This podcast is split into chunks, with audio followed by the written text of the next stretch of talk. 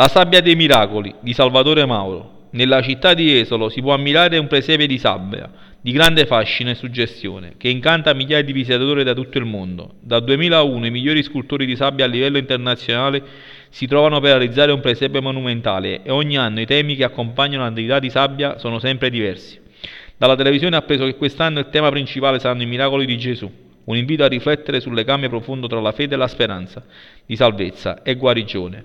Infatti il direttore artistico della manifestazione di quest'anno è l'americano Richard Varano, che è stato molto esigente, richiedendo che ogni artista rappresentasse tutti i miracoli di Gesù, dalla guarigione del lebroso a quella del paralitico di Cafarnao, dalla guarigione del centurione a quella dell'indemoniato della, resur- della resurrezione di Lazzaro, a tutti gli altri miracoli compiuti da Cristo nel suo passaggio terreno.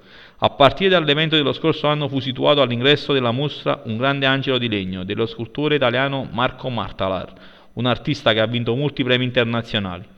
Questa statua molto bella e suggestiva è alta 4 metri per un peso di 150 kg. Questo presepe è stato presentato anche nella città del Vaticano ed è molto piaciuto a Papa Francesco, che ha ricordato che il primo santo a fare il presepe fu San Francesco d'Assisi e che era popolato da personaggi in carne ed ossa. La rappresentazione fu allestata a Greccio e piacque tante fedeli, che da allora adottarono l'uso di costruire lo scenario della Natività dentro la mura domestica.